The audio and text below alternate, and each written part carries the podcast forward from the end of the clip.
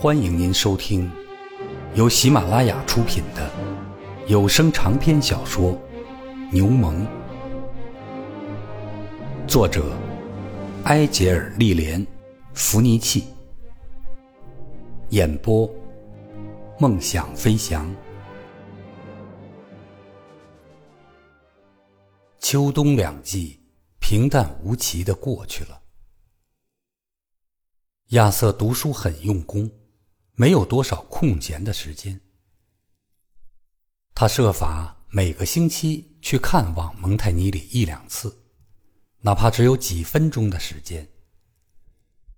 他时不时的会带上一本晦涩难懂的书，让他帮着解疑答惑。但是在这些场合，他们只是切实谈论学习上的事情。与其说蒙泰尼里观察到了，倒不如说，他感觉到了一道难以琢磨的小小障碍横在他们中间，所以他一举一动都很谨慎，不让自己显得像是尽量保持过去那种亲密的关系。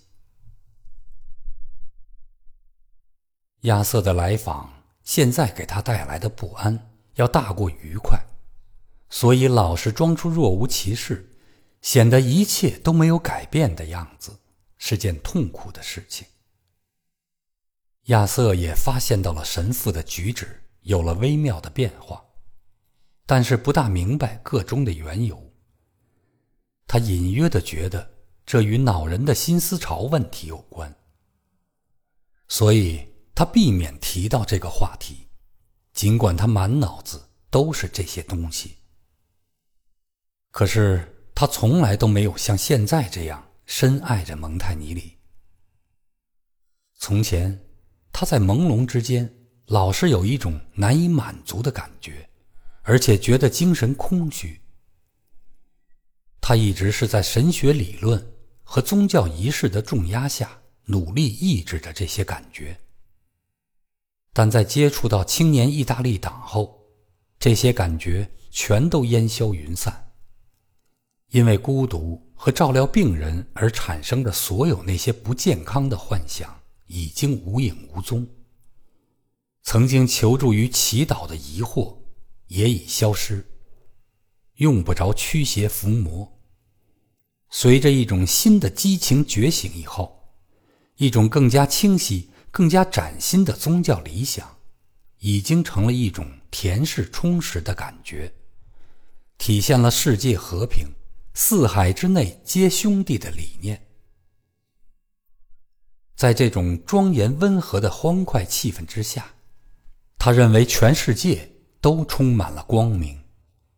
他在他最喜欢的那些人身上发现了某种可爱的因素。五年以来，他一直把蒙泰尼里当作理想中的英雄。在他的眼里。蒙泰尼里现在又增添了新的光环，就像是那种新信仰的一个潜在先知。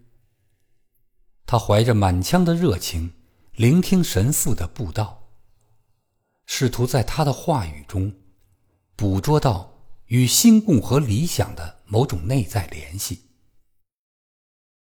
他还潜心钻研福音书，庆幸基督教在起源时。就具备了民主的倾向。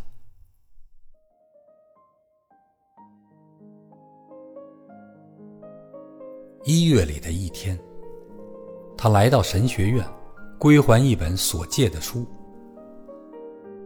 听说院长神父出去以后，他径直走进蒙泰尼里的书房，把那本书放在书架上，然后准备离开。这时，搁在书桌上的一本书引起了他的注意。这是但丁的《地质论》。他开始阅读这本书，并且很快的入了迷，连房门打开和关上的声音都没有听见。直到蒙泰尼里在他背后说话，他才醒悟过来。我没有料到你今天会来。神父说道，并且拿眼看了一下那本书。我准备派人去问你，今晚能否来一下？有什么要紧事吗？我今晚有个约会。可是我可以不去，如果没有什么要紧事，明天来也行。我想见你一面，因为星期二我就要走了。我已经应召去罗马了。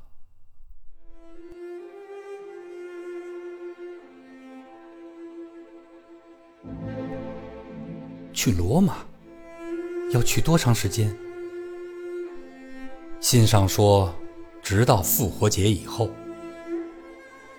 信是梵蒂冈发来的，我本想立即就告诉你的，但是一直忙着处理神学院的事情，并且安排新院长。可是，神父，您当然不会放弃神学院吧？只能如此，但是我可能会回到比萨。至少待上一段时间。可是，您为什么要放弃这个地方呢？呃，现在还没有正式宣布，但是已经任命我为主教。神父，在什么地方？就是为了这件事情，我才一定要去趟罗马的。究竟到亚平宁山区升任主教，还是留在这里担任副主教？现在还没有做出决定。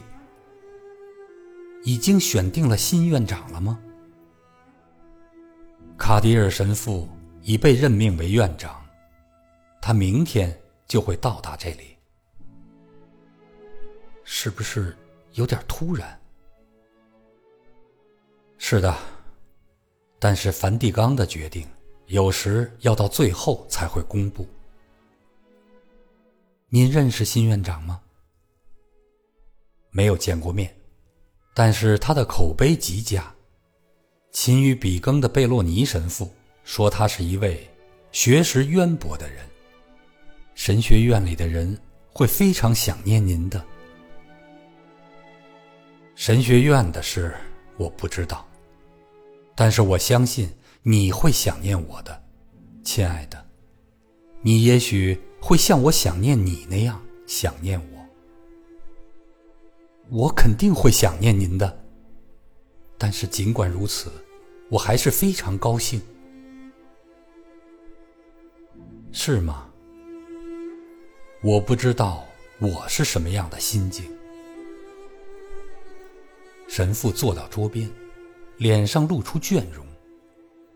看上去不像是一个就要升任高职的人。亚瑟，你今天下午忙吗？如果不忙的话，我希望你能陪我一会儿，因为你今天晚上不能过来。我看我是有些不大舒服，在我离开之前，我想尽量的多看你几眼。行啊。我可以待上一会儿，他们六点钟等我。去参加一个会吗？亚瑟点点头，然后蒙泰尼里匆忙换了一个话题。我想和你谈谈你自己的事。在我不在的时候，你需要另外一位忏悔神父。在您回来的时候。我可以继续向您忏悔，难道这样不行吗？我亲爱的孩子，你怎么能这样说话呢？当然，我只是说我不在的这三四个月内，你去找圣特琳娜教堂的一位神父好吗？好吧。